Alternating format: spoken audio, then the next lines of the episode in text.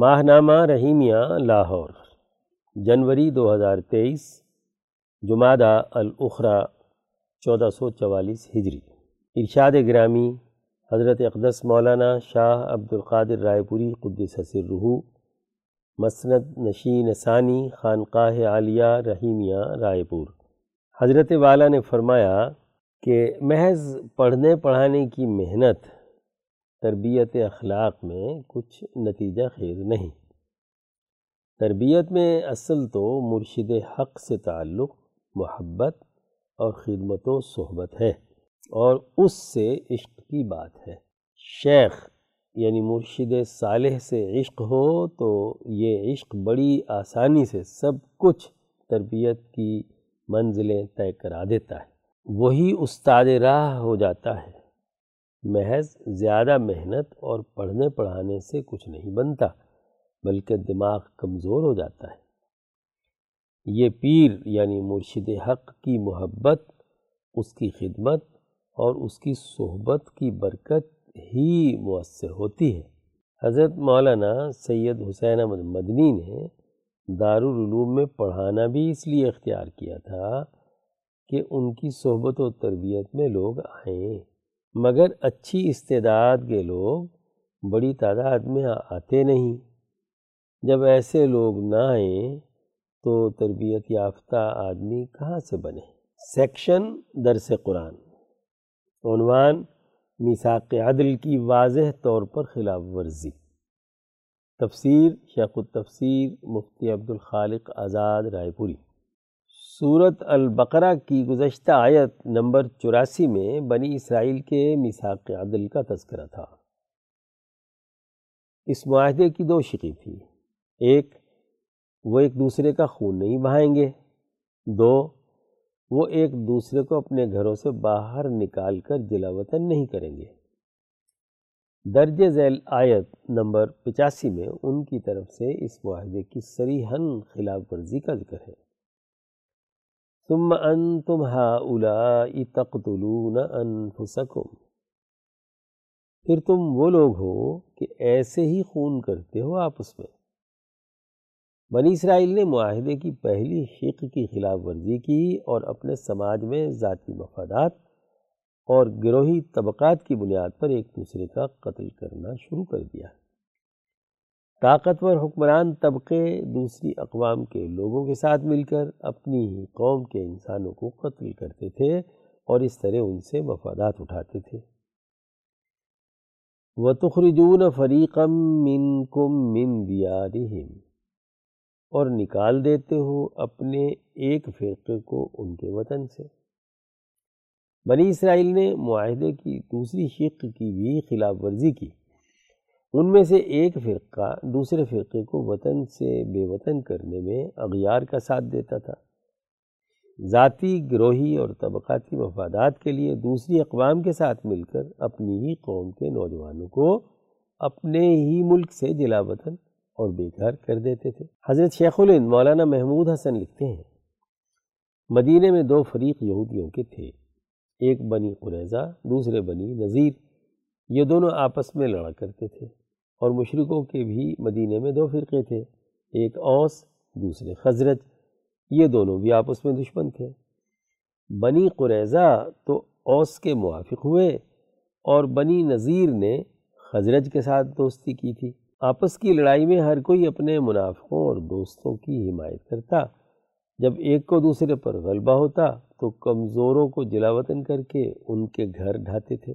تظاہرون علیہم بالاسم والعدوان۔ چڑھائی کرتے ہو ان پر گناہ اور ظلم سے۔ یعنی دوسری اقوام کے ساتھ مل کر اپنے ہی لوگوں پر چڑھائی کر کے سخت گناہ کا ارتکاب کرنا اور ظلم و زیادتی کا معاملہ کرنا یہودیوں کا وطیرہ بن چکا تھا۔ وَإِن يَأْتُوكُمْ أُسَارًا تُفَادُوهُمْ اور اگر وہی آمیں تمہارے پاس کسی کے قیدی ہو کر، تو ان کا بدلہ دے کر چھڑاتے ہو۔ ان کی عادت تھی کہ پہلے قوم کے دشمنوں کے ساتھ مل کر اپنی ہی قوم کے لوگوں کے ساتھ لڑائی کرتے اور انہیں گرفتار کرواتے تھے۔ پھر تورات میں بیان کردہ قانون کے مطابق قیدیوں کی رہائی کے لیے مال جمع کرتے اور ان قیدیوں کو رہا کرانے کے لیے دشمنوں کو فدیہ کے طور پر مال دیتے تھے۔ حضرت شیخ الہند مزید فرماتے ہیں، اور اگر کوئی قید ہو کر پکڑا آتا تو سب رل مل کر مال جمع کر کے اس کا بدلہ دے کر قید سے اس کو چھڑاتے تھے۔ وہ محرم علیکم اخراجہم، حالانکہ حرام ہے تم پر ان کا نکال دینا بھی۔ حالانکہ مساق عدل کی دوسری شق کے مطابق ان پر حرام تھا۔ کہ وہ اپنی قوم کے لوگوں کو جلا وطن کریں اور ہجرت کرنے پر مجبور کریں۔ امام انقلاب مولانا عبید اللہ سندھی رحمۃ اللہ علیہ فرماتے ہیں کہ ہمیں انتہائی افسوس سے یہ کہنا پڑتا ہے کہ ہندوستان میں ہماری قوم ملک پر مسلط کافروں یعنی انگریزوں کی صف میں شامل ہو کر مسلمانوں سے لڑتی رہی ہے۔ خاص طور پر انہوں نے جنگ عظیم اول میں انگریز سامراج کے ساتھ دوستی اور موالات کی تھی۔ یہ ان کے دین کی بہت بڑی کمزوری رہی ہے کہ وہ عیسائی حکمرانوں کے ماتحت رہ کر کام کرتے رہے ہیں۔ لیکن مجھے اس بات پر بڑا فخر ہے کہ ہمارے علماء دیوبند میں سے ہمارے مشائق وہ حضرات ہیں کہ جنہوں نے انگریزوں کے ساتھ اس دوستی اور موالات کی قباحت اور خرابی کو اچھی طرح سمجھ لیا تھا۔ وہ اگرچہ انگریزوں کے ساتھ دوستی کرنے کے اس گناہ میں شریک ہونے سے عام مسلمانوں کو روکنے میں کامیاب نہیں ہو سکے، لیکن یہ ایک حقیقت ہے کہ انہوں نے اپنی پوری طاقت اور قوت سے دین میں خیانت کرنے والے ایسے لوگوں کے مکر و فریب کا پردہ چاک کیا ہے۔ ان علماء حق کی یہ کمزور سی تحریک آزادی ٹھنڈی نہیں ہوئی، بلکہ آہستہ آہستہ بڑھتی گئی۔ اور بتدریج ملک کی آزادی کی یہ تحریک ایک بھڑکتی ہوئی آگ کی طرح پورے ملک میں پھیل گئی۔ لیکن ہمارے شیخ حضرت مولانا رشید احمد گنگوہی رحمۃ اللہ علیہ کی وفات یعنی انیس سو پانچ عیسوی کے بعد، ہماری جماعت میں جو جمود اور سکون پیدا ہوا، اس نے ہمارے لیے اپنے مقصد کی کامیابی میں بہت زیادہ تاخیر کر دی۔ ہمارے لیے یہ ممکن نہیں ہے کہ ہم منہ بھر کر فخر کا اظہار کریں۔ لیکن ہم یہ جانتے ہیں کہ ہمارے مشائق میں ایسے لوگ بھی تھے جو ہمارے شیخ المشائق یعنی حضرت گنگوہی کی وفات کے بعد ان کے طریقے پر چلتے رہے۔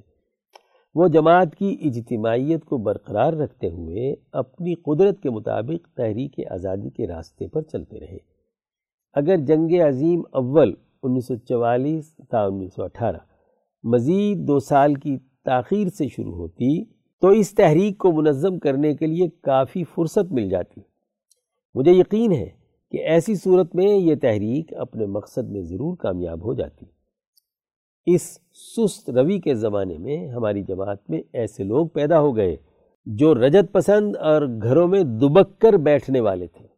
وہ اپنے مقصد اور دل کی بات واضح طور پر بیان کرنے کی طاقت نہیں رکھتے تھے۔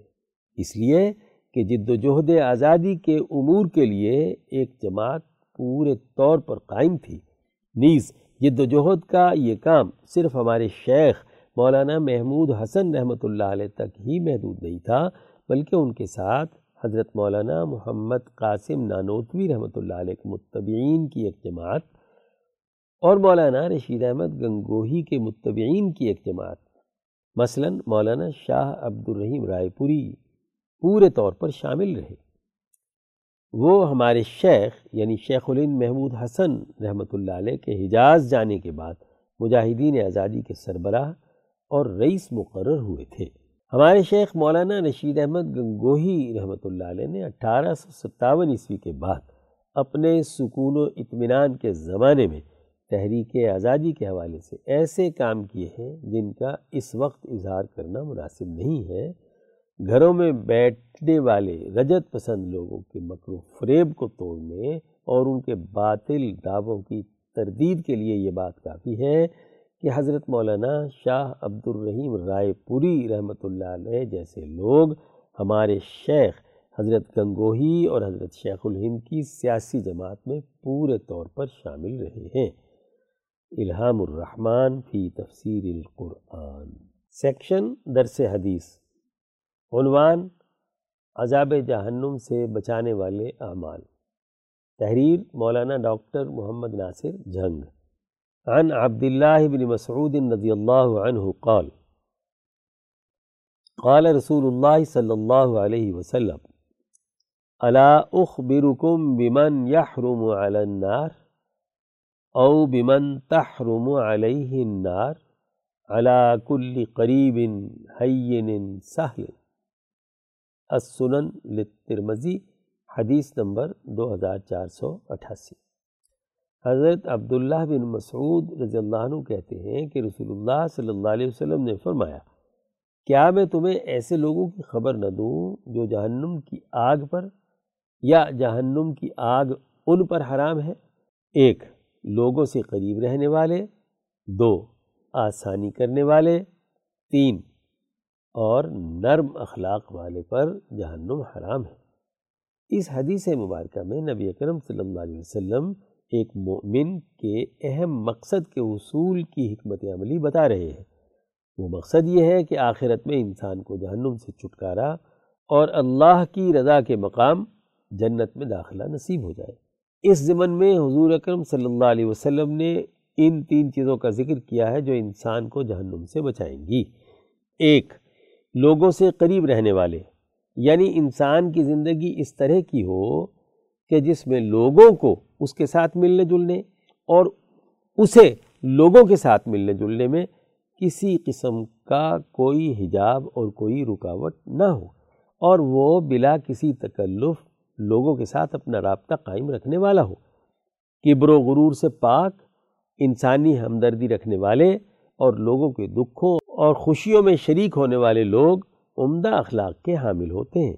دو، یہ لوگ آسانی کرنے والے ہوتے ہیں یعنی لوگوں کے ساتھ ایسا سلوک اختیار کرتے ہیں کہ ان کی وجہ سے لوگ اپنی زندگیوں میں آسانیاں محسوس کریں۔ معاشی، سماجی طور پر یا دیگر اور معاملات میں دوسروں کے لیے آسانیاں پیدا کرنا کہ جو ان کے لیے راحت، آرام اور سکون کا باعث بنے، بہت اونچا خلق ہے۔ تین۔ ایسے لوگ جو نرم اخلاق والے ہوں یعنی جن کے رویوں میں سختی درستی اور دوسرے انسانوں کے لیے بیجا ایسا طرز عمل نہیں ہوتا جو ان لوگوں کے لیے بلا سبب تکلیف کا باعث ہو یا انہیں مشکل اور سختی میں ڈالے۔ یہ وہ امور ہیں جو دوسرے انسانوں کے لیے دنیا میں پرسکون، باوقار اور آسانی والی زندگی گزارنے میں مددگار ثابت ہوتے ہیں۔ زیر غور حدیث سے یہ بات واضح ہوتی ہے کہ اللہ تعالیٰ کے ہاں عقائد و عبادات کے اہتمام کے بعد اہم ترین راہ عمل انسان کے وہ عمدہ اخلاق ہیں کہ جس سے دوسرے انسانوں کو فائدہ ہو اور لوگوں کے لیے ایسے مومن کے ساتھ مل کر پرسکون، باوقار، خوشحال اور خوشیوں والی زندگی گزارنا ممکن ہو جائے۔ یہ طرز عمل انسان کے لیے جہنم سے چھٹکارے اور جنت کے حصول کا ذریعہ بنتا ہے۔ سرمایہ پرستی کے نظام نے ان اونچے تصورات اور اخلاقیات کو گہنا دیا ہے۔ اہل دین کی ذمہ داری ہے کہ اس اہم اور نہایت قابل توجہ دینی فریدے کی طرف متوجہ ہوں۔ سیکشن صحابہ کا ایمان افروز کردار۔ عنوان حضرت سعید بن عاص اموی رضی اللہ عنہ۔ تحریر مولانا قاضی محمد یوسف حسن عبدال حضرت سعید بن عاص اموی رضی اللہ عنہ کے دادا ابو حیحہ کے نام سے مشہور تھے اور قریش کے سرداروں میں شمار ہوتے تھے۔ آپ کے دادا جس رنگ کا امامہ پہنتے تھے، ان کی عزت و تکریم کی وجہ سے اس رنگ کا امامہ مکے میں کوئی اور نہیں پہنتا تھا اور ان کا لقب زد تاج تھا۔ حضرت سعید بن عاص رضی اللہ عنہ ہجرت والے سال پیدا ہوئے۔ صغار صحابہ میں شمار ہوتے ہیں۔ رسول اللہ صلی اللہ علیہ وسلم کے وصال کے وقت آپ کی عمر نو سال تھی۔ رسول اللہ صلی اللہ علیہ وسلم سے آپ کا حدیث کی روایت کرنا بھی ثابت ہے۔ نیز، آپ حضرت عمر، حضرت عثمان اور حضرت عائشہ سے بھی احادیث روایت کرتے ہیں۔ آپ سے روایت کرنے والے آپ کے دو بیٹے یاہیا اور عمر اور سالم بن عبداللہ بن عمر اور عروہ بن زبیر ہیں۔ حضرت سعید کے والد عاص غزوہ بدر کے دن کفر کی حالت میں مارے گئے۔ ان کو حضرت علی رضی اللہ عنہ نے قتل کیا۔ حضرت عمر نے ایک بار حضرت سعید سے فرمایا کہ میں نے تمہارے والد کو قتل نہیں کیا، میں نے تو تمہارے ماموں آس بن ہاشم کو قتل کیا تھا اور میں مشرکوں کے قتل سے عذر بھی پیش نہیں کرتا۔ حضرت سعید نے فرمایا ہاں اگر آپ نے ان کو قتل کیا تو آپ حق پر تھے اور وہ باطل پر تھے۔ حضرت عمر رضی اللہ عنہ کو آپ کے اس قول سے بہت تعجب ہوا کہ انہوں نے احوال کا درست تجزیہ کیا۔ ضد اور تعصب کا شکار نہیں ہوئے۔ حضرت سعید بن آس کا شمار قریش کے سرداروں اور انتہائی سخی لوگوں میں ہوتا تھا۔ آپ فصاحت اور بلاغت میں بھی اہم ترین اہل علم میں شمار ہوتے تھے۔ آپ اس ٹیم کا بھی حصہ تھے جنہوں نے حضرت عثمان رضی اللہ عنہ کے دور خلافت میں قرآن حکیم یعنی مصحف عثمانی کی کتابت کی خدمات سر انجام دی۔ وہ آپ علمی صلاحیتوں کے حامل تھے اور علمی و تحقیقی سرگرمیوں کا حصہ رہے آپ عہد عثمانی میں کوفہ کے گورنر بھی رہے۔ انتظامی اعتبار سے بھی صلاحیت و استعداد کے مالک اور بڑے کمالات رکھتے تھے۔ اسی لیے انہیں اجتماعی اور حکومتی معاملات کی ذمہ داریوں پر فائز کیا گیا۔ حضرت عثمان کی وفات کے بعد فتنوں کا دور شروع ہوا تو آپ نے گوشہ نشینی اختیار کر لی۔ تاہم، بعد میں حضرت امیر معاویہ نے اپنے دور میں آپ کو مدینہ منورہ کا گورنر بنایا۔ حضرت سعید بن عاص انتہائی عمدہ اخلاق کے مالک تھے۔ جب سائل کچھ مانگتا اور پاس کوئی چیز نہ ہوتی تو بیت المال میں سے دے کر اسے اپنے کھاتے میں بطور قرض لکھ لیتے اور جب مال میسر آتا تو بیت المال کو ادا کر دیتے۔ آپ کے معمولات میں سے تھا کہ ہر جمعے کو ہفتہ وار اپنے بھائیوں کو دعوت تعام پر جمع کرتے اور انہیں اچھا لباس دیتے اور دیگر مواقع پر ہدایہ بھیجتے رہتے اور ان کے اہل و عیال کے لیے وافر گندم بھجواتے آپ ہر جمعے کی رات میں کوفے کی جامع مسجد میں اپنے غلام کو دینار کی تھیلیاں بھری ہوئی دے کر بھیجتے اور نمازیوں میں دینار اور سونے کے سکے تقسیم کراتے تھے۔ جمعے کی رات کو نمازی بھی مسجد میں بہت زیادہ آ جاتے تھے، مگر ان کا معمول جاری رہتا تھا۔ آپ قبرستان اور جرجان کے مارکوں میں سردار بن کر شریک ہوئے اور انتیس ہجری میں انہیں فتح کیا۔ آپ نے اٹھاون ہجری میں وفات پائی۔ سیکشن، شذرات۔ عنوان، سال بدلا ہے، نظام بھی بدلو۔ تحریر، محمد عباس شاد، لاہور۔ آج پھر ہمیں گردش ایام نے بہت سی توقعات کے ساتھ ایک نئے سال کی دہلیز پر لا کھڑا کیا ہے۔ اس میں شک نہیں کہ انسانی زندگی کی خواہشات کا لنگر توقعات کے ساتھ بندھا ہوا ہے۔ لیکن عمل اور نتائج کی زندگی میں حقیقت کی ناقابل تردید اہمیت ہے، جسے کسی بھی قیمت پر نظر انداز نہیں کیا جا سکتا۔ ہماری قومی زندگی کی تلخ حقیقت یہ ہے کہ ہماری زمام اقتدار سنبھالے طبقے اس معاملے میں اتنے غافل ہیں کہ ان کے کانوں تک زمانے کی کوئی بھی آواز پہنچ نہیں پا رہی۔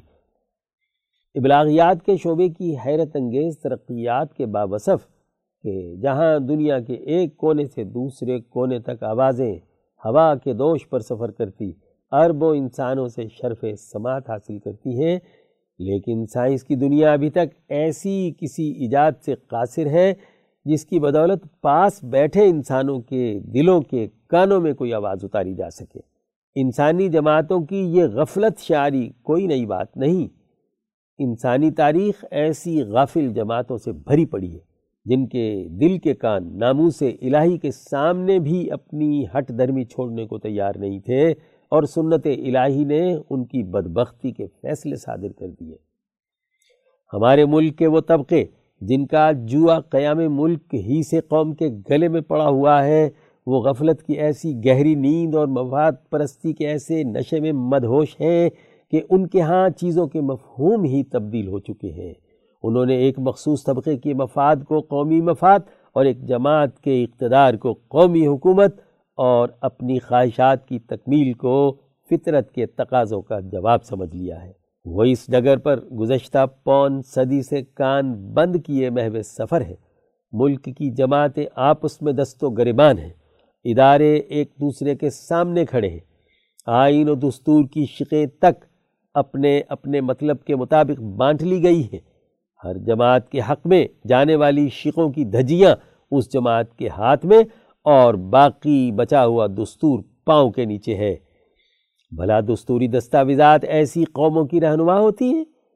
اور یہی معاملہ مذہبی سیاست کا ہے کہ وہ اپنے سیاسی مقاصد کے لیے اپنے عقیدت مندوں کے سامنے قرآن کے صرف اسی حصے کی تلاوت کرتے ہیں جس سے ان کے موقف کی تائید ہوتی ہے، باقی کو سامنے نہیں لاتے۔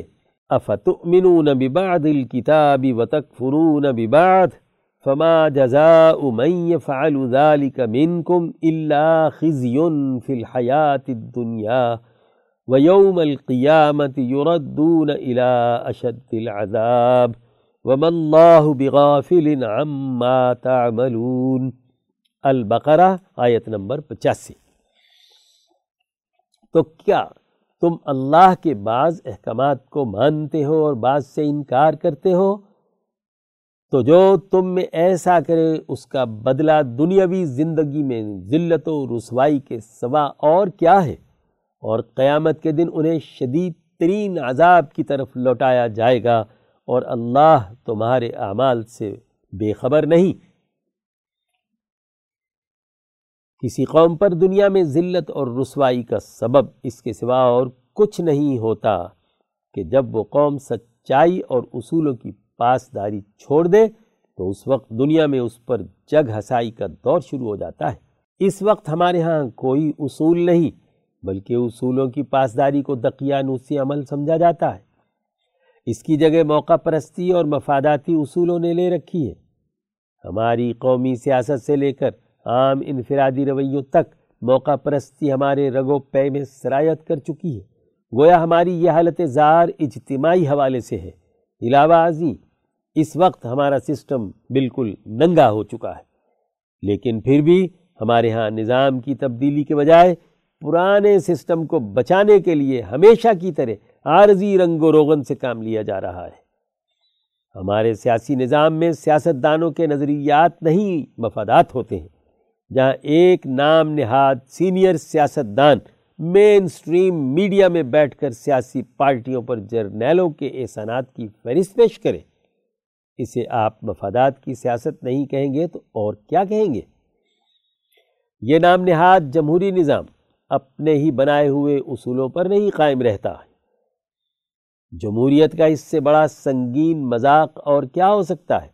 کہ نیشنل اسمبلی میں سب سے زیادہ نشستیں رکھنے والی پارٹی اقتدار سے باہر ہے اور بھانمتی کا کنبہ اقتدار کے مزے لوٹ رہا ہے۔ ایسے ہی پنجاب میں صرف دس سیٹیں رکھنے والی جماعت کے وزیر اعلیٰ کی حکومت ہے اور ایک سو اسی سیٹوں والی پارٹی ان کے ہاتھوں بلیک میل ہو رہی ہے۔ چند افراد ہیں جو اسٹیبلشمنٹ کے منظور نظر ہیں۔ پورا سسٹم ان کے گرد گھوم رہا ہے۔ نہ یہاں ووٹ کی کوئی اہمیت ہے اور نہ جمہوریت کسی درد کی دوا ہے۔ بس لابنگ کی سیاست ہے۔ جو جتنی ہوشیاری سے لابنگ کر سکے، وہی کامیاب سیاستدان ٹھہرتا ہے۔ اس میں نہ کسی اصول کی پاسداری ہے اور نہ ضابطے کی پابندی ہے۔ سب ضابطے اور اصول مفاداتی سیاست، لوٹ مار کی معیشت، ناانصافی کی عدالت اور بدیانتی کی حد تک مالی خیانت کے گرد گھوم رہے ہیں۔ ایسے حالات میں ملک میں موجود سیاسی سرگرمیاں سوائے چند نام کے سیاسی خاندانوں کی خوشنودی کے اور کچھ نہیں۔ یہ سیاسی حل چل نہ تو نظام کی تبدیلی کی جد و جہد سے تعلق رکھتی ہے اور نہ ہی عوامی حقوق کی بحالی سے اس کا کوئی تعلق ہے۔ لہٰذا ایسے حالات میں موجودہ سیاست کو وقت دینے سے بہتر ہے کہ نوجوانوں کی تربیت پر وقت خرچ کیا جائے اور انہیں نظام کی تبدیلی کے بغیر پاکستان کے مستقبل کا یہ نقشہ دکھانا چاہیے کہ اگر نوجوانوں نے نظام کی تبدیلی کی راہ اختیار نہ کی تو یہاں کیا حالات ہو سکتے ہیں؟ معاشرہ بگاڑ کی کس حد تک پہنچ سکتا ہے؟ مدیر سیکشن افکار شاہ ولی اللہ عنوان اخلاق کی درستگی کے لیے دس مسنون ذکر و اذکار۔ مترجم مفتی عبد الخالق آزاد رائے پوری۔ امام شاہ ولی اللہ دہلوی حجت اللہ البالغہ میں فرماتے ہیں۔ نو۔ اللہ کے نام سے برکت حاصل کرنا۔ مصنون اذکار میں سے نواں ذکر اللہ تعالیٰ کے ناموں سے برکت حاصل کرنا ہے۔ اس کا راز یہ ہے کہ ہر چیز کی تخلیق میں حق تبارک و تعالیٰ کی ایک تجلی کار فرما ہے۔ ان تجلیات میں سے ایک تجلی الفاظ کی ساخت کی دنیا میں حروف کی پیدائش اور ان کی شناخت کے حوالے سے جاری و ساری ہے۔ یہ اللہ تبارک و تعالیٰ کے ایسے اسماء الہیہ پر مشتمل ہے جو انبیاء علیہم السلام کی زبان سے دنیا میں نازل ہوئے۔ اور ملائے اعلیٰ کے فرشتے ان کی گردان کرتے ہیں۔ جب ایک بندہ ان اسماء الہیہ میں سے کسی ایک اسم الہی کے ذریعے اللہ تعالیٰ کی طرف متوجہ ہوتا ہے، تو اللہ کی رحمت اس کے بہت قریب ہو جاتی ہے۔ نبی اکرم صلی اللہ علیہ وسلم نے اشاد فرمایا کہ بے شک اللہ تعالیٰ کے ننانوے نام ہیں، جو انہیں پڑھے گا جنت میں داخل ہو جائے گا۔ متفق علیہ، مشکات حدیث نمبر دو ہزار دو سو ستاسی۔ میں کہتا ہوں کہ اس فضیلت کے اسباب میں سے یہ ہے کہ یہ ننانوے نام ایسا مکمل نصاب ہے جس سے حق تبارک و تعالیٰ کے لیے ثابت شدہ صفات اور منفی چیزوں سے اس کی پاکیزگی کی معرفت حاصل ہو جاتی ہے۔ دو، اور یہ کہ اللہ کے ان ننانوے ناموں کو حضیرت القدس میں بڑی برکت اور بڑا رسوخ حاصل ہے۔ تین، اور یہ کہ ان اسماء الہیہ کی صورت جب کسی انسان کے نامہ اعمال میں قرار پکڑ لیتی ہے، تو ضرور وہ اسے اللہ کی عظیم رحمت کی طرف کھینچ لے جاتی ہے۔ اس میں اعظم کی حقیقت جامعیت تجلیات۔ یہ بات جان لینی چاہیے کہ اللہ کے اسماء میں سے وہ اسم اعظم کہ جس کے ذریعے سے اللہ سے سوال کیا جائے تو وہ عطا کرتا ہے، اور جس کے ذریعے سے اللہ کو پکارا جائے تو وہ قبول کرتا ہے۔ وہ اسم جامع ہے کہ جو اللہ تبارک و تعالیٰ کی تمام تجلیات کو اپنے اندر جمع کیے ہوئے ہے ایسے اسم کو ملائے اعلیٰ کے فرشتے اکثر پڑھتے ہیں، اور ہر زمانے میں ملائے اعلیٰ کی ترجمانی کرنے والے انبیاء علیہ السلام کی زبانوں سے بیان کیا جاتا رہا ہے۔ ہم یہ بات پہلے یعنی ابواب الصلاط کے صلاۃ الوضو کے بیان میں ذکر کر چکے ہیں کہ جب ہم یہ جملہ بولتے ہیں کہ زید شاعر اور کاتب ہے، تو زید کی ایک صورت یہ ہے کہ وہ شاعر ہے اور اس کی دوسری صورت یہ ہے کہ وہ کاتب ہے۔ اسی طرح حق تبارک و تعالیٰ کی بھی عالم مثال کے موتن میں کئی تجلیات مختلف صورتوں کی شکل میں موجود ہیں۔ اور یہ بات احادیث نبویہ میں بیان کردہ درج ذیل ان اذکار الہیہ پر صادق آتی ہے الف۔ انت اللہ لا الہ الا انت۔ الاحد الصمد الذي لم یلد ولم یولد ولم یق له كفوا احد۔ تو اللہ ہے، تیرے سوا کوئی خدا نہیں۔ یکتا ہے، بے نیاز ہے۔ وہ ذات جو کسی سے پیدا نہیں ہوا اور نہ اس سے کوئی پیدا ہوا ہے اور اس کا کوئی ہم مثل بھی نہیں ہے۔ مشکات، حدیث نمبر دو ہزار دو سو نواسی۔ با۔ لکل حمد لا الہ الا انت الحنان المنان۔ یا بدیع السماوات والارض۔ یا ذا الجلال والاکرام۔ یا حی یا قیوم، تیرے لیے ہی حمد و ثنا ہے۔ نہیں ہے کوئی خدا مگر تو ہی، بہت مہربان اور احسان کرنے والا، آسمانوں اور زمینوں کو شروع سے بنانے والا۔ اے بڑے بزرگی والے اور اے عزت والے، اے ہمیشہ زندہ رہنے والے اور ہمیشہ قائم رہنے والے۔ مشکات، حدیث نمبر دو ہزار دو سو نوے۔ اسی طرح کے بہت سے اسماء الہیہ پر اللہ کی بہت سی مختلف تجلیات صادق آتی ہیں۔ مترجم عرض کرتا ہے کہ ان کا تذکرہ احادیث میں ہے، جیسا کہ نبی اکرم صلی اللہ علیہ وسلم نے ارشاد فرمایا کہ اللہ تبارک و تعالی کا اسم اعظم ان دو آیات میں بیان کیا گیا ہے۔ الف، الہکم، الہ واحد لا الہ الا هو الرحمن الرحیم البقرہ، آیت نمبر ایک سو تریسٹھ۔ تمہارا خدا ایک خدا ہے، اس کے علاوہ کوئی خدا نہیں، وہ انتہائی مہربان اور رحم کرنے والا ہے۔ با۔ اور صورت آل عمران کی ابتدائی آیت۔ لام میم۔ اللہ لا الہ الا هو الحی القیوم۔ اللہ کے علاوہ کوئی خدا نہیں، وہ زندہ اور قائم ہے۔ مشکات، حدیث نمبر دو ہزار دو سو اکانوے۔ مترجم کی بات مکمل ہوئی۔ دس، نبی اکرم صلی اللہ علیہ وسلم پر درود و سلام بھیجنا۔ اذکار میں سے دسواں ذکر نبی اکرم صلی اللہ علیہ وسلم پر درود و سلام بھیجنا ہے۔ ایک، نبی اکرم صلی اللہ علیہ وسلم نے اشاعت فرمایا جس نے مجھ پر ایک دفعہ درود و سلام بھیجا، اللہ تعالیٰ اس پر دس دفعہ رحمت نازل کرتا ہے۔ رواہ مسلم، مشکات، حدیث نمبر نو سو اکیس۔ دو، آپ صلی اللہ علیہ وسلم نے اشاعت فرمایا، قیامت کے دن لوگوں میں سب سے زیادہ میرے نزدیک وہ لوگ ہوں گے جو مجھ پر کثرت سے درود، سلام بھیجیں گے۔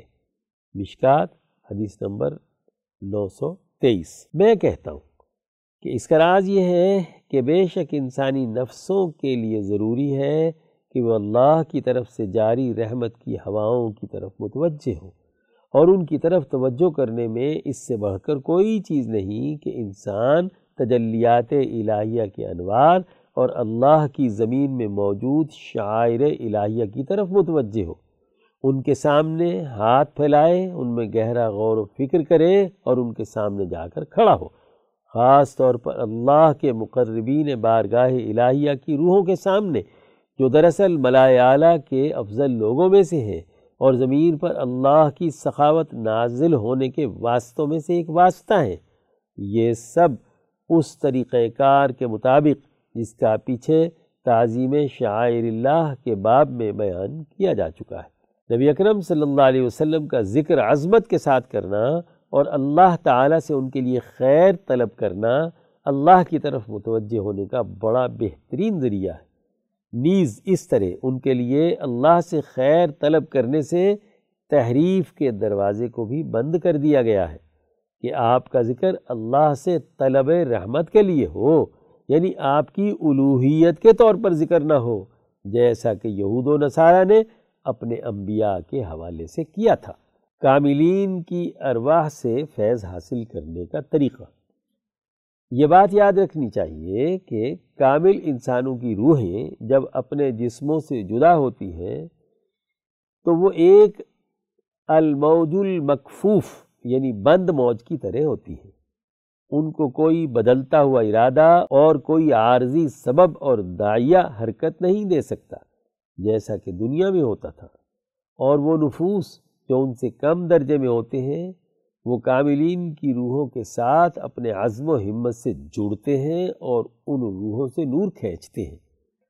اور ایسی حیت و صورت جو ان کاملین کی روحوں سے مناسبت رکھتی ہے، حاصل کرتے ہیں۔ نبی اکرم صلی اللہ علیہ وسلم کے اس ارشاد گرامی کا یہی مطلب اور مراد ہے کہ کوئی آدمی ایسا نہیں جو مجھ پر درود السلام بھیجے مگر یہ کہ اللہ تعالیٰ اسے میری روح کی طرف لوٹا دیتا ہے، یہاں تک کہ میں اس کا جواب دیتا ہوں۔ رواہ ابو داود مشکات، حدیث نمبر نو سو پچیس۔ میں نے اس طرح آپ صلی اللہ علیہ وسلم کے جوابی سلام کا بے شمار دفعہ مشاہدہ کیا ہے۔ جب میں مدینہ منورہ میں گیارہ سو چوالیس ہجری میں روزہ رسول پر حاضر تھا۔ نبی اکرم صلی اللہ علیہ وسلم نے اشاد فرمایا کہ میری قبر کی زیارت کو عید مت بنا لینا۔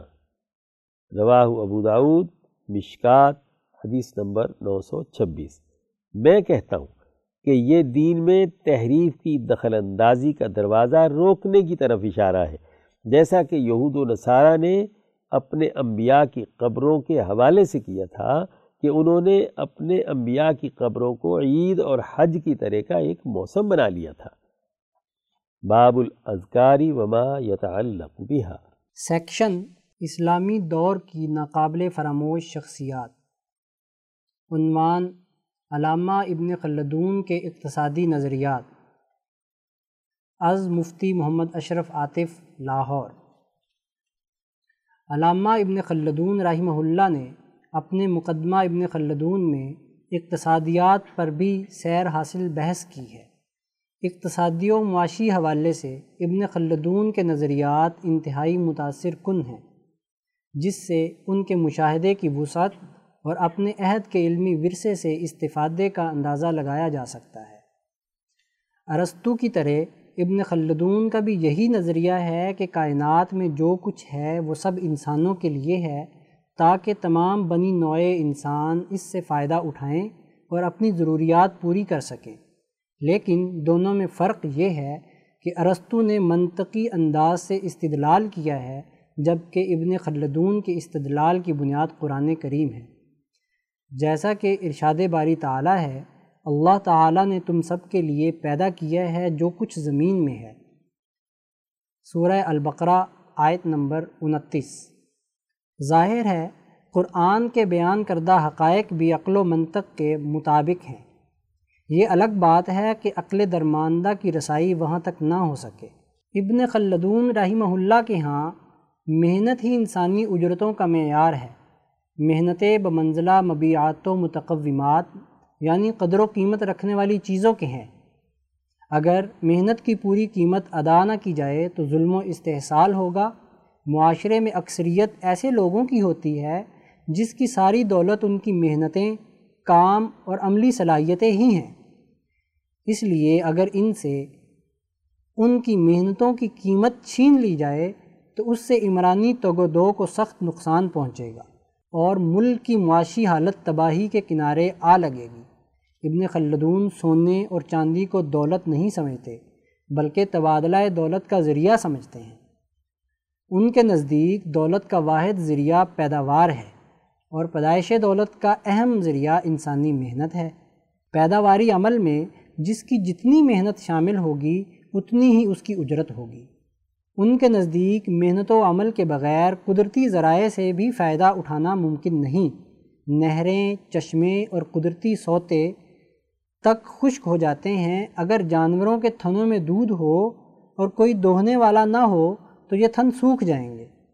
محنت و عمل کے حوالے سے ابن خلدون کا یہ بھی نظریہ ہے کہ اس طرح کا ضابطہ بنایا جائے کہ محنت کش طبقے سے اسی قدر محنت لی جائے جس سے ان میں نشات کار باقی رہے یعنی خوش اسلوبی کے ساتھ کام کرنے کی صلاحیتیں قائم رہیں۔ اگر ان سے جانوروں کی طرح کام لیا جائے گا تو صنعتی اور پیداواری ارتقاء رک جائے گا۔ ملک کی قوت کار کو نقصان پہنچے گا اور عمرانی تقاضے مجروح ہوں گے۔ اس سے پتہ چلتا ہے کہ کارل مارکس نے جو اقتصادی نظریات پیش کیے ہیں، ابن خلدون نے تقریباً پانچ سو سال پہلے اور حضرت امام شاہ ولی اللہ دہلوی رحمہ اللہ نے اس سے دو سو سال پہلے پیش کر دیے تھے۔ مقدمہ ابن خلدون باب فی حقیقت الرزق والکسب و شرحہما ان القصبہ ہوا قیمت الاعمال البشریہ سیکشن ملکی معیشت. عنوان، تبدیلی نظام، وقت کی سب سے بڑی ضرورت. از محمد کاشف شریف، اسلام آباد. آج کل ہماری معیشت جن تجربات سے گزر رہی ہے، اسے دیکھ کر ایسا محسوس ہوتا ہے کہ ہمارے فیصلہ سازوں نے اپنے ہی سابقہ ادوار سے کچھ نہیں سیکھا۔ ڈالر کی قیمت کو مصنوعی انداز میں روکے رکھنا اور تجارتی خسارے میں مصنوعی انتخاب کی بنیاد پر کمی، دراصل معیشت کو ایک نئے تباہ کن بحران کی جانب دھکیل رہا ہے۔ درآمدات کو ساٹھ ارب ڈالر کے لگ بھگ رکھنے کی جستجو ہے، جس کی وجہ سے ہر قسم کی درآمدات میں ڈالر کی ادائیگی کی اجازت نہیں دی جاتی۔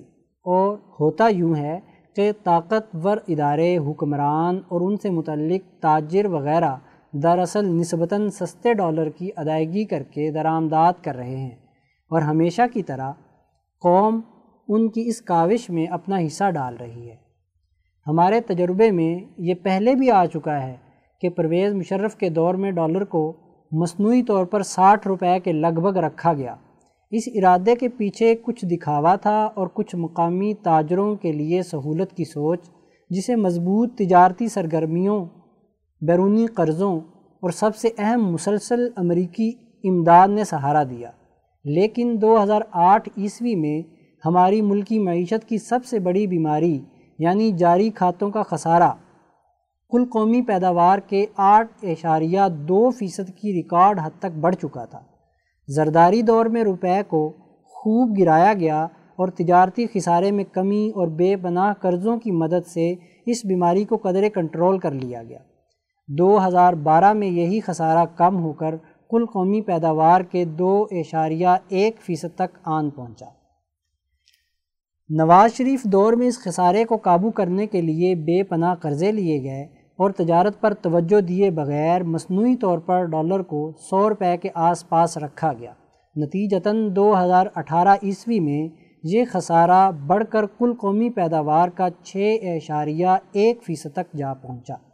یوں عمران خان دور کے آغاز میں تاریخ کا بلند ترین خسارہ ہماری عالمی تجارت پر سوار تھا۔ پھر وہی ہوا جو ہمیشہ ہوتا ہے۔ درآمدات کو امپورٹ ڈیوٹیاں بڑھا کر کم کیا گیا۔ کچھ سنجیدہ کوششیں برآمدات کو بڑھانے کے حوالے سے کی گئیں۔ تاریخ کا ریکارڈ قرض لیا گیا اور روپے کو خوب گرایا گیا۔ حالات بہتر ہوئے، لیکن دو ہزار بائیس عیسوی کے اختتام تک یہی خسارہ بڑھ کر کل قومی پیداوار کا چار اشاریہ چھ فیصد ہو گیا۔ ایسے میں شہباز دور کا آغاز ہوتا ہے اور اس خسارے کو کم کرنے کے لیے روپے کو خوب گرایا گیا۔ اور درآمدات کو روکا جا رہا ہے۔ تاریخی قرض لیے جا چکے ہیں اور عظیم گراوٹ کے بعد روپے کو مصنوعی طور پر روکا جا رہا ہے۔ قوم پر بے پناہ مہنگائی اور ٹیکسز کا بار منتقل کیا جا چکا ہے۔ ایسا معلوم ہوتا ہے کہ گزشتہ بیس سالوں سے معیشت ایک ہی ذہن سے چلائی جا رہی ہے۔ ان کے پاس کوئی اور حل نہیں ہے۔ بس منہ کالا کرنے کے لیے شوکت عزیز، حفیظ شیخ، شوکت ترین، مفتاح اسماعیل اور اسحاق ڈار جیسے ٹیکنوکریٹس رکھے ہوئے ہیں، جو عدل بدل کر آتے ہیں اور وہی کاروائی دہرا کر آگے بڑھتے ہیں۔ قومی معیشت پر میرے حالیہ کالمز کے بعد قارئین کی جانب سے اس مسئلے کے حل کے حوالے سے پوچھا گیا۔ اس حوالے سے جون اور جولائی دو ہزار بائیس عیسوی کے کالمز کا مطالعہ کر لیا جائے۔ لیکن مجوزہ حل جز وقتی ہے، ہمہ جہتی حل تبدیلی نظام میں ہی مضمر ہے۔ جتنی جلد ہو جائے اس کے لیے قوم کا تیار ہونا ضروری ہے۔ سیکشن عالمی منظرنامہ۔ عنوان ایشیا بحر الکاہل اور عربوں کا اتحاد۔ تحریر مرزا محمد رمضان راول پنڈی امام شاہ ولی اللہ دہلوی رحمہ اللہ فرماتے ہیں کہ قدرت کا انسانیت پر بہت بڑا احسان ہے کہ اسے بین الاقوامی حکومت کا تصور اور نظریہ حیات عطا کیا۔ اور نبی اکرم صلی اللہ علیہ وسلم کو اس کام کے لیے مبوس فرمایا۔ یعنی سماجی ارتقاء کے تیسرے مرحلے، قومی حکومتوں کے قیام کے بعد بین الاقوامی حکومت کا عملی تصور دیا۔ یہ مرحلہ اتنا اہم، اٹل اور ناگزیر ہے کہ اس کے بغیر انسانی سماج نہ صرف اپنا وجود برقرار نہیں رکھ سکتا، بلکہ اقوام کے قومی تشخصات بھی معدوم و مجروح ہو جاتے ہیں۔ سماجی تبدیلی کی سائنس کے مطابق اس کے عملی اظہار سے پہلے باطنی طور پر ایک نظریاتی ڈھانچہ تشکیل دیا جانا ازبس ضروری اور لازمی ہے، جو اس کے خد و خال اور بنیادی امور کو عملی شکل دینے کے حوالے سے تعلیمی، اخلاقی، تجرباتی اور مشاہداتی پہلوؤں کو اجاگر کرتا ہے۔ دنیا میں طاغوتی طاقتوں کی عالمی بالادستی قائم ہو جانے سے چھوٹی اور کمزور اقوام عدم تحفظ کا شکار ہو جاتی ہیں، جس کے صد باب کے لیے عدل کے تقاضوں پر مبنی ایک متبادل عالمی حکومت کا قیام وقت کی اولین ضرورت اور انسانیت کا اٹل اور ناقابل التوا تقاضا بن جاتا ہے۔ اس تناظر میں عالمی منظرنامے کا جائزہ لیا جانا ضروری ہے۔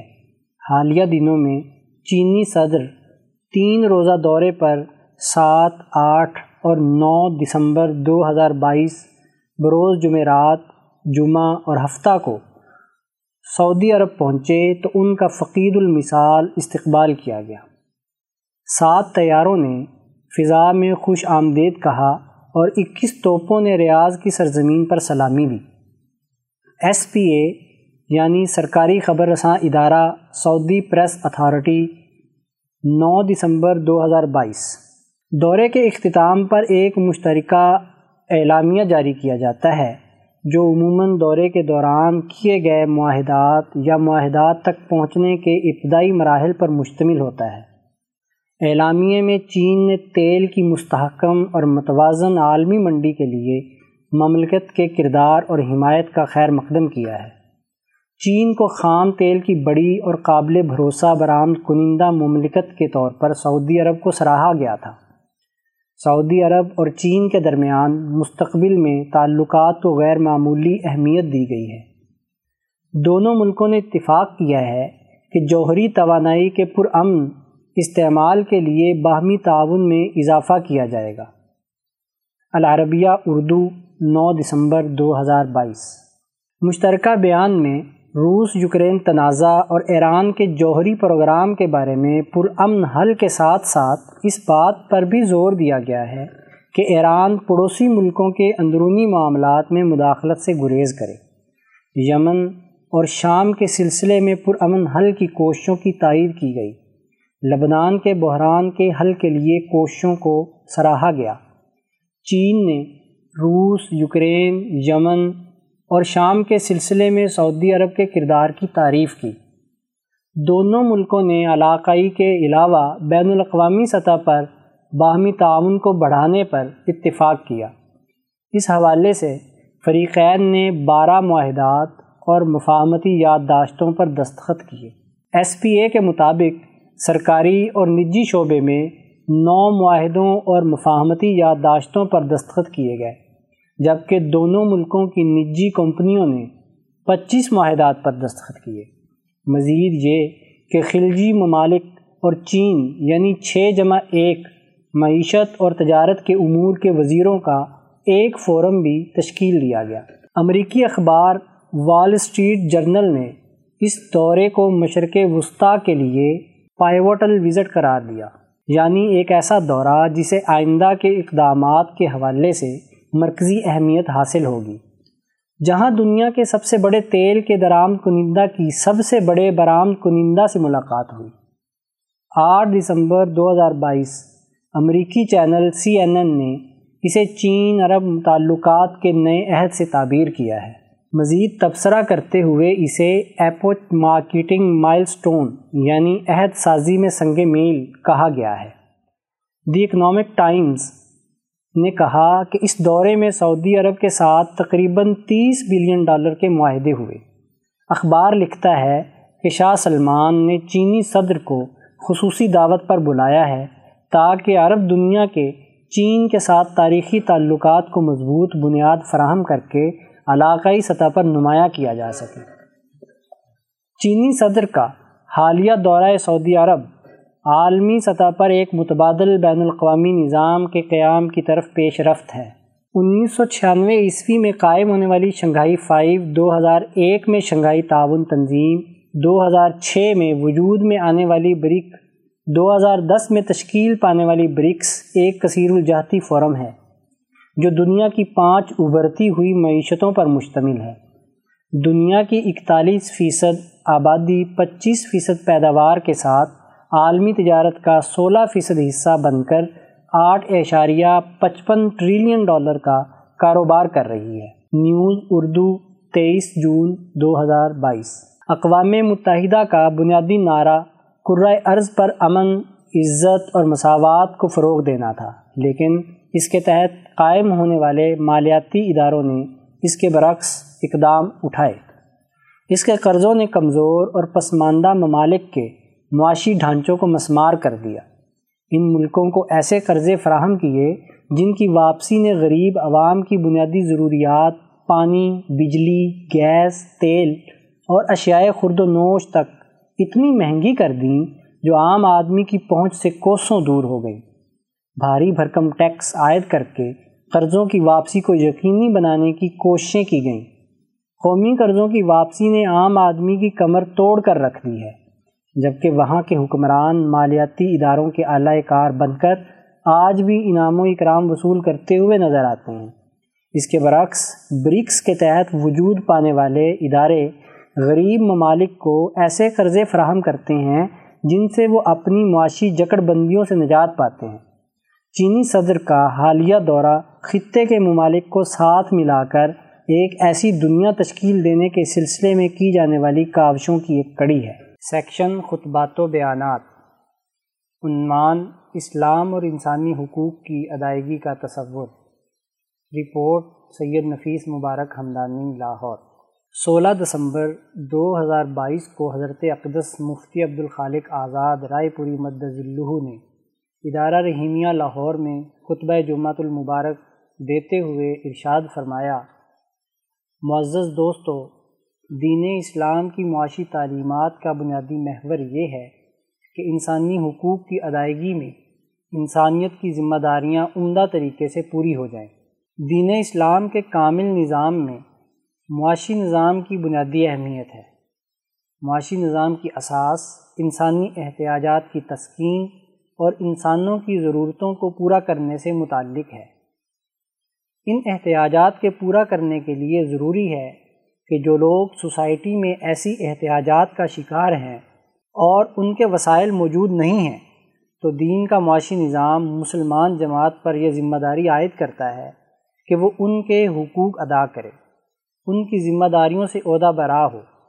قرآن حکیم میں فرمانے باری تعالیٰ ہے کہ فعات ذلقربہ کا ہو کہ تم جو قرابت دار ہیں، تمہارے گرد و پیش جتنے انسان ہیں خونی رشتہ دار ہوں، جماعتی تعلق والے ہوں، کسی فورم پر کام کرنے والے قرابت دار ہوں، پڑوسی ہوں، آپ کے ساتھ بیٹھ کر سفر کرنے والے ہوں، انہیں ان کا معاشی حق دو۔ اللہ پاک نے فرمایا کہ اگر تم یہ تمام حقوق ادا کرو گے تو ذالک خیر للذین یریدون وجہ اللہ۔ یہ بہت خیر اور بھلائی کی بات ہے، لیکن یہ خیر صرف ان لوگوں کے لیے ہے جو صرف اور صرف اللہ کی رضا کے لیے خرچ کرتے ہیں، کہ یہ اللہ کی مخلوق ہے، انسان ہیں، ان کی احتیاجات ہیں۔ ان احتیاجات کو پورا کرنے کے لیے میں اللہ کی رضا کے لیے یہ خرچ کرتا ہوں۔ کوئی ذاتی لالچ اور مفاد پرستی کے لیے حقوق ادا کرنا نہیں ہے۔ نیز، اللہ پاک نے فرمایا کہ الائی کا حم المفلحون، جو لوگ اللہ کی رضا کے لیے مال خرچ کرتے ہیں، لوگوں کی مالی ضروریات کی کفالت اور ان کے حقوق کی ادائیگی کے لیے اللہ کے دیے ہوئے مال کو استعمال میں لاتے ہیں، وہی لوگ فلاح پانے والے ہیں۔ انہی کو اس زندگی میں بقا ہے۔ مفسرین کہتے ہیں کہ فلاح کا معنی البقا ہے۔ اس قرۂۂ ارض پر انسانیت میں سے ان انسانوں کی بقا ہے، ان کے وسائل باقی رہیں گے، وہ انسان کامیاب ہیں جو مالی حوالے سے حقوق انسانیت ادا کرتے ہیں اور حقوق انسانیت کی ادائیگی میں ان سے کسی قسم کے نفع کے طالب نہیں، بلکہ خالص اللہ کے لیے اور اس کی رضا اور اللہ کی مخلوق کی خدمت کی نیت سے یہ کام کرتے ہیں۔ ان کے لیے فلاح اور بقا ہے۔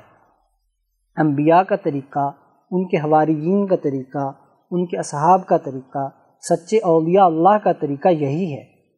ولی ہوتا ہی وہ ہے جو صرف اور صرف اللہ کی رضا کے لیے کام کرتا ہے۔ گویا ولایت، نبوت اور حواریت دراصل تبھی ہے کہ جب وہ انسانی بھلائی کے لیے وسائل معاش کو خرچ کرتا ہے۔ جو بھی رزق ان کے پاس آتا ہے وہ انسانی فلاح و بہبود کے لیے خرچ کر دیتے ہیں، حقوق انسانیت ادا کر دیتے ہیں۔ ان کا نام ہمیشہ باقی رہتا ہے۔ سود، انسانی حقوق کو غصب کرنے کا ذریعہ ہے۔ حضرت آزاد رائے پوری مدذلہ نے مزید فرمایا، ہر وہ عمل جو انسانیت کے معاشی حقوق پر ڈاکہ ڈالے، اس کی نوعیت کسی بھی صورت میں ہو، اسلام کے معاشی نظام میں وہ قابل برداشت نہیں ہے۔ قرآن حکیم نے اس کے لیے واضح قانون سازی کی ہے۔ دنیا بھر میں مالی حقوق پر ڈاکہ ڈالنے کا، دوسرے انسانوں کی کمائی کو لوٹنے کا سب سے بدترین طریقہ ہمیشہ سے سودی نظام رہا ہے۔ اس سودی نظام کے خلاف تمام الہی کتب، تمام حکماں تمام اخلاق فاضلہ کے ماہرین اور دنیا بھر کے انسانی عقل رکھنے والے اوقلاء اس کی ممانعت کرتے رہے ہیں۔ اس کے خلاف مزاحمتی سوچ پیدا کرتے رہے ہیں۔ قرآن حکیم نے بھی ربا اور سود کی حرمت پر صورت البقرہ اور صورت آل عمران اور دیگر صورتوں میں بڑی تفصیل سے گفتگو کی ہے۔ قرآن حکیم کا انداز و اسلوب یہ رہا ہے کہ جو چیز کسی انسانی سماج میں بہت گہرائی کے ساتھ سرایت کر چکی ہے اور غلط ہے، تو اس کی ممانعت ایک تدریج اور حکمت کے ساتھ کی گئی۔ جیسے مکہ اور مدینہ کے لوگ شراب بہت زیادہ پیتے تھے، تو اس کے لیے تین چار مراحل سے گزر کر شراب کی حرمت کا حکم آیا۔ جب اس کی خرابی انسانیت کے سامنے بالکل علم نشرہ ہو گئی تو پھر اس کا باقاعدہ قانون جاری کر دیا کہ آج کے بعد بند۔ ایسے ہی سود خوری کی ممانعت کی، جو مکی معاشرے میں سرایت کی ہوئی تھی۔ قرآن حکیم نے مکی صورتوں میں مالی ظلم و ستم سے نفرت کی سوچ پیدا کی۔ چنانچہ فرمایا، وما آئی تم مر ربل یربو فی اموال الناس۔ کہ جو تم کسی کو مال دیتے ہو، اضافے کے لیے یہ درست نہیں۔ عربوں کا دستور تھا کہ عام طور پر شادی بیاہ و دیگر مواقع پر ایک دوسرے کو ہدیے کے طور پر پیسے دیتے تھے۔ لیکن ان کی نیت یہ ہوتی تھی کہ مجھے یہ رقم اضافے کے ساتھ واپس ملے۔ اللہ تعالیٰ نے فرمایا فلاں یربو اند اللہ اللہ کے ہاں اس میں کوئی اضافہ نہیں ہوتا ہے۔ تو گویا کہ اپنے ہدیے، اپنی کسی خدمت، اپنا کسی انسان پر حق جتا کر، حق ادا کر کے اس سے ایسا معاوضہ لینا جو مادی ہو یا کسی مرتبے اور عہدے کا حصول ہو، یا اس کے نتیجے میں اپنا کوئی پھنسا ہوا کام نکالنا مقصود ہو، تو اس کو بھی اللہ نے یہاں ربا اور سود کہا ہے۔ اللہ پاک نے اسی آیت میں ربا کے مقابلے میں لفظ زکوٰۃ کا ذکر کیا ہے۔ وما آتی تم زکوٰۃ تریدون وجہ اللہ فلاکم المضعفون۔ کہ جو مال تم بطور زکوٰۃ کے دیتے ہو اور تمہارا مقصد صرف اور صرف اللہ کی رضا ہے تو وہ ایسے لوگ ہیں جن کے مال میں ڈبل اضافہ ہو گیا ہے۔ یعنی کسی غریب، مسکین، مسافر یا کسی رشتہ دار پر مال خرچ کیا اور اس سے مقصد کوئی منفیت اٹھانا یا احسان جتلانا نہیں ہے، تو ایسے لوگوں کا مال ڈبل ہو گیا۔ بلکہ دس گنا تک اضافہ ہونے کا حدیث میں ذکر آیا ہے۔ ان کا فائدہ دنیا میں بھی ہے کہ دنیا میں ایک انسان کی ضرورت پوری ہو گئی اور آخرت میں تو اس کا اجر کئی گنا بڑھا کر ان لوگوں کو دیا جائے گا۔ زکوٰۃ کے حقیقی مقاصد کا ادراک۔ حضرت آزاد رائے پوری مدذلو نے مزید فرمایا، امام شاہ ولی اللہ دہلوی رحمہ اللہ فرماتے ہیں کہ زکوٰۃ کے مقاصد دو ہیں۔ تہذیب نفس، انسانی نفس کو مہذب بنانا اور سیاست امت۔ انسانی نفس کو مالی حوالے سے مہذب بنانے کا مطلب یہ ہے کہ انسانی نفوس میں وہ شح اور بخل بھر چکا ہے، اس کا خاتمہ ہو۔ نفس کے تین شعبے ہیں، قلب، عقل اور نفس طبعی۔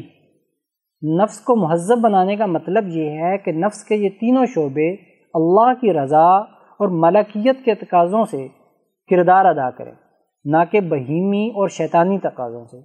صوفیاء کرام کہتے ہیں کہ انسان کو یہ پہچان ہونی چاہیے کہ قلب میں خیال اور وسوسہ شیطان کی طرف سے آیا ہے یا فرشتے کی طرف سے آیا ہے۔ جو آدمی اپنے خیالات کا تجزیہ نہیں کر سکتا، وہ صحیح طور پر زکوٰۃ نہیں ادا کر سکتا۔ اس کا تزکیہ نہیں ہو سکتا۔ یہی حال عقل کا ہے کہ عقل پر اگر طبیعت اور بہیمیت غالب ہے تو وہ عقل بہیمی ہے، جانوروں کی طرح سوچتی ہے۔ اس کی سوچ محدود ہے، جو ظاہری اور فوری نفع دیکھتی ہے۔ یہ عقل شیطانی ہے۔ لیکن یہی عقل اگر انسانی حقوق کی پہچان پیدا کر کے انسانیت کے سسٹم کو قائم کرنے کے لیے ایک بہتر نظام بنانے کے لیے جد و جہد اور کوشش کرتی ہے، تو یہ عقل انسانی ہے۔ یہی حال نفس طبعی کا ہے۔ اگر وہ صرف طبعی تقاضوں کے مطابق کردار ادا کرتا ہے، ارادے بناتا اور کام کرتا ہے، تو نفس بہیمی اور شیطانی ہے۔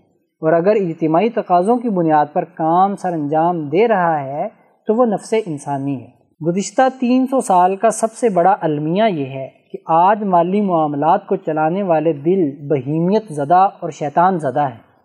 ان میں شیطان نے وسوسہ اور خیالات ڈالے ہیں، جس کی وجہ سے ان کا دل بھیڑیوں کی طرح ہے۔ ان کی عقل شاطر دماغ ہے۔ ان کا نفس شیطانی اثرات کا حامل ہے۔ امارتم بسو برائی کا حکم دینے والا ہے۔ ان تینوں کے شیطانی اثرات کا مجموعہ سرمایہ داری نظام اور عالمی استحصالی سودی نظام ہے اور اس سے جو چیز وجود میں آئے گی وہ ربا اور سود ہے۔ زکوٰۃ کا دوسرا بڑا بنیادی مقصد سیاست الامت ہے کہ اس مال کے ذریعے سے ملکی نظم و نسق چلانا، ملکی ذمہ داریوں کو پورا کرنا ہے۔ وہ ملکی نظم و نسق ایک محلے کا ہو یا ایک بستی کا، ایک چھوٹی سوسائٹی، صوبے یا علاقے کا اور ایک ملک اور ایک بین الاقوامی سطح تک کا ہو۔ اس نظام کے انتظامی ڈھانچے کو چلانے اور نظم و نسق کے لیے اجتماعی مالی وسائل فراہم کرنا ہے۔ ان تمام کاموں کے لیے ان وسائل کا خرچ کرنا جن کا تعلق پبلک سے ہے۔ پل بنانا، سڑکیں بنانا، انسانیت کی ضروریات کے لیے اس پورے عمل کو چلانے والے جو انتظامیہ کے لوگ ہیں، ان کے لیے خرچ اخراجات کرنا۔ اتفاق سالس اور اتفاق رابع کی ضروریات کو پورا کرنے کے لیے مالی وسائل کا استعمال کرنا، اجتماعی فنڈ قائم کرنا ہے۔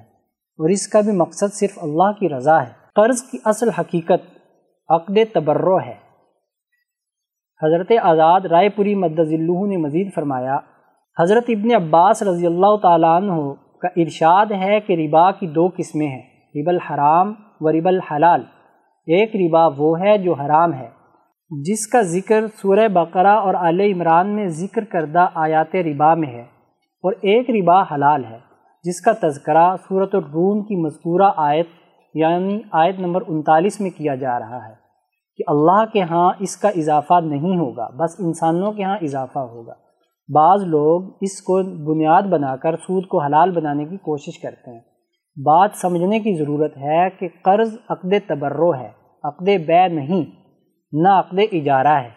عقد تبرو سے مراد یہ ہے کہ آپ لوگوں کے ساتھ احسان کرتے ہیں، ایک ضرورت مند کی ضرورت پوری کرتے ہیں۔ جب آپ کو ضرورت پیش آتی ہے تو وہ آپ کا، آپ سے بڑھ کر تعاون کر دیتا ہے۔ یہ سود نہیں ہے۔ جیسے خود رسول اللہ صلی اللہ علیہ وآلہ وسلم کا معمول تھا کہ کوئی اگر آپ کو ہدیہ دیتا تھا تو آپ اپنی طرف سے اس کو کچھ اضافہ کر کے دے دیتے تھے۔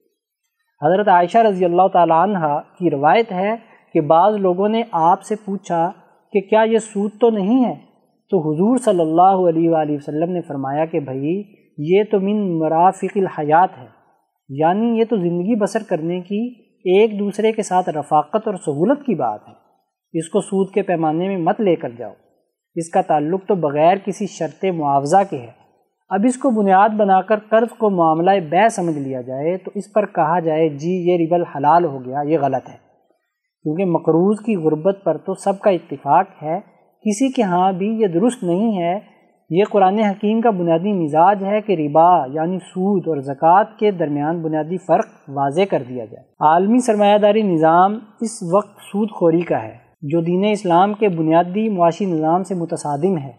اب ایسے سودی نظام کو اسلامی بنانے کی کوشش کرنا، ہیلے بہانے تلاش کرنا، اس کا نیا رخ بنانا اور پھر اس کو کہنا کہ یہ انسداد سود ہے یا حرمت سود کا عمل ہے، ان خیال استو محال استو جنو۔ یہ فضول اور لغو بات ہے۔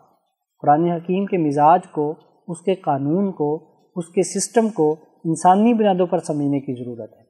جو انسانیت دشمن کردار ادا کرنے والی کوئی عقل ہے، کوئی نفس ہے، کوئی قلب ہے، کوئی ارادے ہیں، کوئی عزائم ہیں، جو کوئی فیصلے ہیں، جو سوچیں ہیں، جو خواہشات ہیں، جو تمنائیں اور آرزوئیں ہیں، وہ دین اسلام کی تعلیمات کے بالکل خلاف ہیں۔ ان طبی خواہشات کو، ان قلب بہیمی کے تقاضوں اور عقل شیطانی کے امور کو اسلام کا لبادہ اڑانا، یہ اسلام کے ساتھ سنگین مذاق ہے۔ اسلام سب سے پہلے تہذیب نفس کرتا ہے انہی بڑی ہوئی حیوانی خواہشات کی جڑ کاٹتا ہے۔ اگر وہی چیزیں آگے پھیلتی جائیں تو اسلام کیسا؟ اسلام تو انسانوں کو انسان بناتا ہے اور جو انسانیت سے دشمنی کا کردار ادا کرتے ہیں، اس کا اسلام سے کوئی تعلق نہیں۔ سیکشن عظمت کے مینار۔ عنوان حضرت مولانا شاہ اللہ بخش بہاول نگری رحمہ اللہ۔ تحریر وسیم اعجاز، کراچی۔ حضرت مولانا شاہ اللہ بخش بہاول نگری رحمہ اللہ کا شمار۔ تحریک ریشمی رومال کے سرپرست اعلیٰ اور بانی سلسلہ عالیہ رحیمیہ رائے پور کے اجل خلفاء میں ہوتا ہے۔ آپ کے اباء و اجداد کا تعلق ریاست جیسلمیر سے تھا۔ ریاست کے راجہ سے خاص تعلق تھا، لیکن بعض حالات کے زیر اثر ان کا پورا خاندان ملتان منتقل ہو گیا۔ بعد ازاں قصبہ منچریاں، دیپال پور اور پھر ککو بودلہ ضلع بھاول نگر آباد ہوئے۔ حضرت بھاول نگری رحمہ اللہ کی پیدائش اٹھارہ سو پینسٹھ عیسوی میں ہوئی۔ والد گرامی کا نام میاں بختاور تھا۔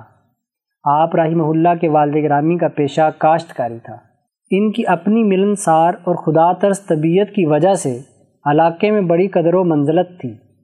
مولانا موصوف رحمہ اللہ نے ابتدائی تعلیم بھاول نگر ہی میں ایک قصبے سمجھو میں حاصل کی۔ مزید تعلیم کے حصول کے لیے دہلی روانہ ہوئے۔ دہلی میں مدرسہ حسین بخش مٹیا محل جامع مسجد دہلی میں داخلہ لیا اور خوب دل لگا کر تعلیم حاصل کی۔ تعلیم سے فراغت کے بعد دہلی ہی میں قیام فرمایا اور دہلی شاہی مسجد کے قریب ہی ایک مسجد مہر کن میں امام اور خطیب مقرر ہوئے۔ اسی دوران قرآن و حدیث اور دیگر کتب کی تدریس کا سلسلہ جاری رکھا۔ آپ کی ذہانت اس کمال کی تھی کہ متعدد طلباء آپ سے علم حاصل کرنے کے خواہش مند رہتے تھے۔ مسجد میں کوئی باقاعدہ مدرسہ تو نہ تھا، لیکن آنے والے طلباء میں سے دس کا انتخاب کر کے قیام کی اجازت دیتے اور انہیں پڑھاتے۔ دہلی میں قیام کے دوران ہی آپ رحمہ اللہ کو کسی شیخ کامل کے ہاتھ پر بیت ہونے کا جذبہ بیدار ہوا۔ یہ شوق اس قدر بڑھا کہ اس کے لیے تلاش کا آغاز فرمایا۔ لیکن باوجود کوششوں کے دہلی میں کسی سے بھی مناسبت پیدا نہیں ہوئی۔ آپ رحمہ اللہ ان دنوں اسی مسجد ہی میں امامت کے فرائض ادا فرما رہے تھے کہ جب حضرت اقدس علی شاہ عبد الرحیم رائے پوری رحمہ اللہ اپنے مرض کے علاج کے لیے دہلی تشریف لائے اور نماز باجماعت کی پابندی کے لیے اس مسجد میں قیام فرما ہوئے۔ حضرت رحمہ اللہ کے اخلاق دیکھ کر آپ رحمہ اللہ بڑے متاثر ہوئے اور پھر حضرت سے بیت کا اشتیاق دل میں پیدا ہوا۔ چنانچہ رائے پور حاضر ہو کر قصبہ لودھی پور کے سفر کے دوران حضرت اقدس رائے پوری سے بیت کا شرف حاصل کیا اور ذکر و اذکار کی پابندی کر کے سلوک کی منازل طے کیں اور حضرت کی خلافت سے مشرف ہوئے۔ ایک بار بہاول نگر کے معززین حضرت علی شاہ عبد الرحیم رائے پوری رحمہ اللہ کی خدمت میں حاضر ہوئے اور ان سے درخواست کی کہ یہاں بہاول نگر میں دینی امور کے حوالے سے ہماری رہنمائی کرنے والا کوئی نہیں۔ آپ مولانا اللہ بخش کو یہاں بھیج دیں۔ حضرت علی نے ان کی درخواست قبول فرمائی اور مولانا بھاول نگری سے فرمایا، مولانا، آپ کے اعزاء و اقارب اور اہل وطن کا بھی آپ پر حق ہے۔ مناسب معلوم ہوتا ہے کہ آپ وطن تشریف لے جا کر اصلاح و تربیت کا کام سر انجام دیں۔ اور مخلوق خدا کو خالق سے تعلق پیدا کرنے کے لیے رہنمائی فرماتے رہیں۔ اس طرح مولانا موصوف دہلی چھوڑ کر چک نادر شاہ بھاول نگر منتقل ہو گئے اور درس و تدریس کا آغاز فرمایا۔ ایک سفر کے دوران حضرت علی رائے پوری رحمہ اللہ کا گزر بھاول نگر سے ہوا تو ایک جنگل کی طرف اشارہ فرمایا کہ یہاں ایک مرکز کا قیام زیادہ مبارک ہوگا۔ چنانچہ حضرت بہاول نگری رحمہ اللہ نے بہاول نگر کے قریب ایک بستی دین پور نام سے آباد کی اور ایک مسجد و مدرسہ بھی قائم فرمایا۔ ولی اللہ اکابرین، جہاں وطن عزیز کی حریت و آزادی کے لیے میدان عمل میں رہے، وہیں نئی نسل کو قرآن حکیم کی تعلیمات کو اجتماعی نقطۂ نظر سے سمجھنے اور سمجھانے کا بھی اہتمام تسلسل کے ساتھ کیا گیا۔ سلسلہ عالیہ رحیمیہ رائے پور، انہی تاریخی روایات اور فکر و عمل کا ترجمان ہے۔ حضرت علی رائے پوری رحمہ اللہ نے قرآن اصول اور اس کے مطابق عصری تقاضوں کا فہم و شعور عام کرنے کے لیے مکاتب قرآنیہ کا اجرا فرمایا تھا۔ اگر ہم صرف ریاست بہاول پور کی بات کریں تو منچن آباد، بہاول نگر، ہارون آباد، چشتیاں خیر پور لیاقت پور اور صادق آباد وغیرہ میں اس سلسلہ مکاتیب کی شاخیں قائم ہوئیں۔ ان مکاتیب کے قیام میں مولانا رحیم بخش جج صاحب چودھری عالم علی اور مولانا اللہ بخش بھاول نگری رحمہ اللہ کے علاوہ خلیفہ غلام محمد دین پوری رحمہ اللہ اور مولانا غلام قادر رحمہ اللہ نے بھی بھرپور کردار ادا کیا۔ حضرت علی رائے پوری رحمہ اللہ نے اس علاقے کے ان مکاتیب کی نگرانی و رہنمائی کی ذمہ داری حضرت مولانا بھاول نگری اور چودھری عالم علی رحمہ اللہ کے سپرد کی تھی۔ دین پور بھاول نگر میں انیس سو سات میں مدرسہ اسلامیہ رحیمیہ انوار ہدایت قائم کیا گیا۔ تو اس کا اہتمام مولانا موصوفی کے ذمے تھا۔ اس مثالی ادارے نے ایسی ترقی کی کہ اسے اس علاقے کا ام المدارس کہا جا سکتا ہے۔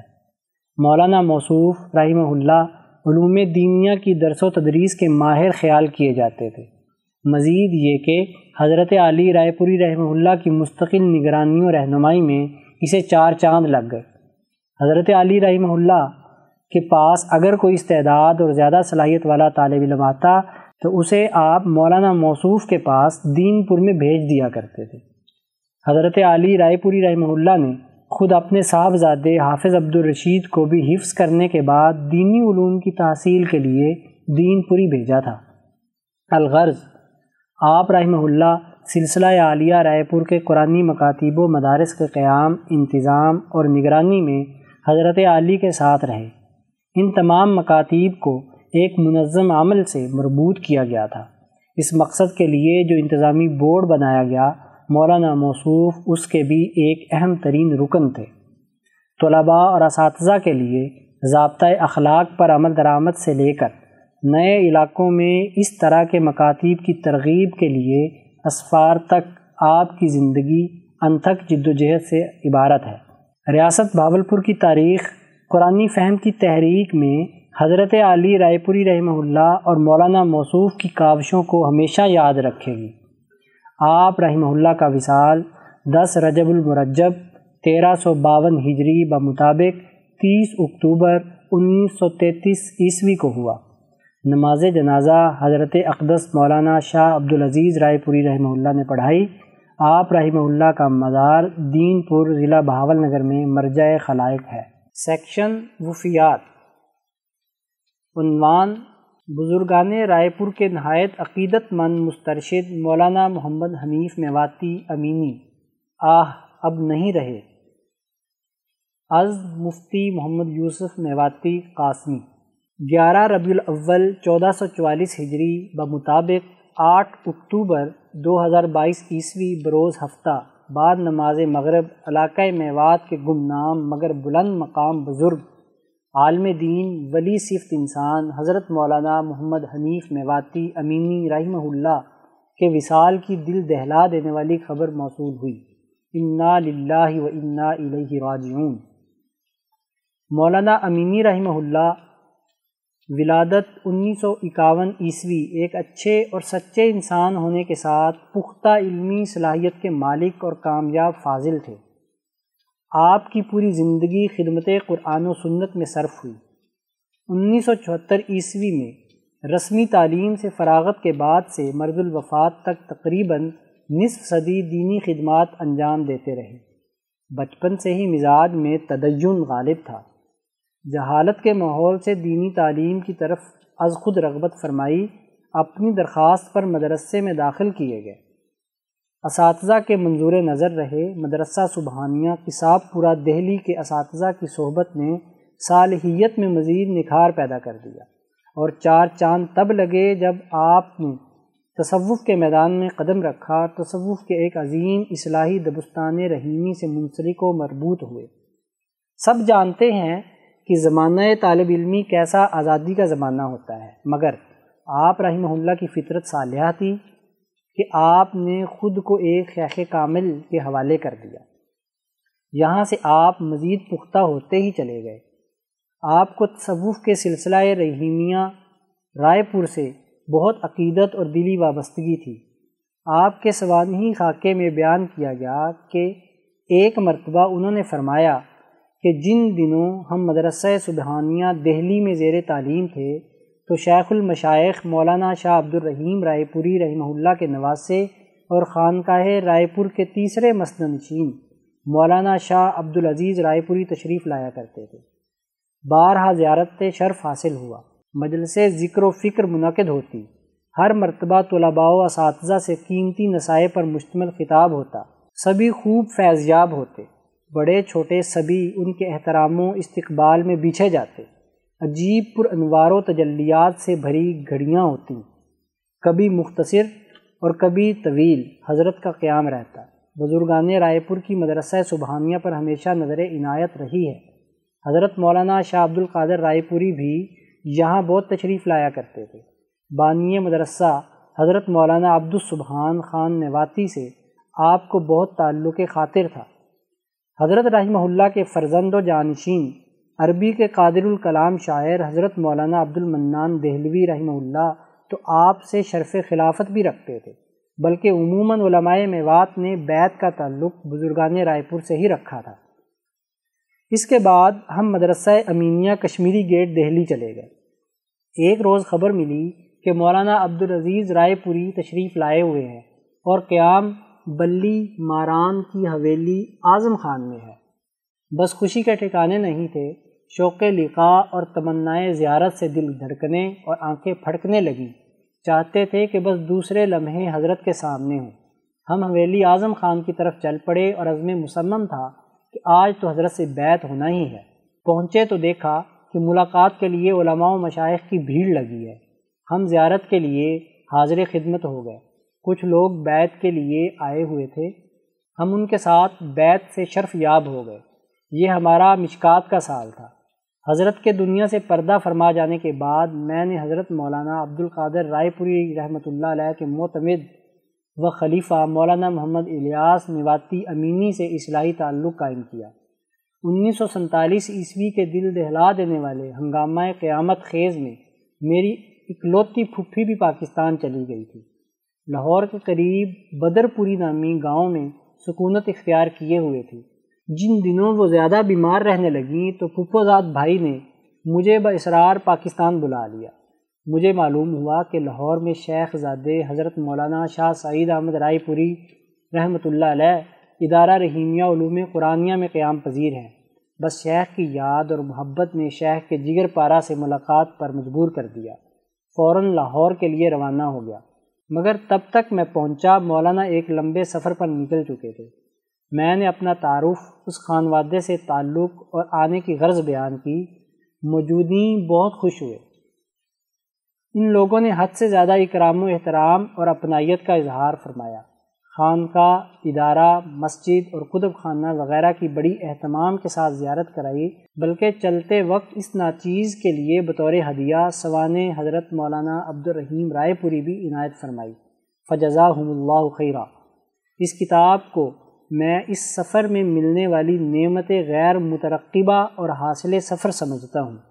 مجھے اس کتاب کی اشاعت کا علم نہیں تھا۔ اسے پا کر کس قدر مسرت ہوئی بیان نہیں کر سکتا۔ اس کتاب سے مجھے بہت لگاؤ ہے، سنبھال کر بہت احتیاط سے رکھتا ہوں۔ جب شیخ کی یاد آتی ہے تو یہ کتاب پڑھنے بیٹھ جاتا ہوں۔ قرآن کریم کے علاوہ یہ واحد کتاب ہے جسے میں نے سب سے زیادہ پڑھا ہے، مگر سیری نہیں ہوتی۔ اس کتاب کو سلسلہ رحیمیہ کے موجودہ سجادہ نشین حضرت مولانا شاہ عبد الخالق آزاد رائے پوری نے تصنیف کیا ہے۔ بہت وقی ترین اور قابل مطالعہ کتاب ہے۔ مجلہ رہنمائے میوات شمارہ بابت ستمبر اکتوبر دو ہزار بائیس۔ درج بالا اقتباس سے اندازہ لگایا جا سکتا ہے کہ آپ کو سلسلہ رحیمیہ سے کتنی عقیدت و محبت تھی۔ بہر کیف مولانا محمد حنیف میواتی اب ہمارے درمیان نہیں رہے ہاں یہ ضرور ہے کہ مولانا اپنی یادداشتوں کے سہارے ہمیشہ زندہ رہیں۔ گے محبت کرنے والوں کے دل و دماغ آپ کی یادوں سے ہمیشہ رہنمائی اور فائدہ حاصل کرتے رہیں گے۔ اور محظوظ ہوتے رہیں گے۔ کردار کی بلندی اور معاملے کی صفائی کیسے بھلائی جا سکتی ہے؟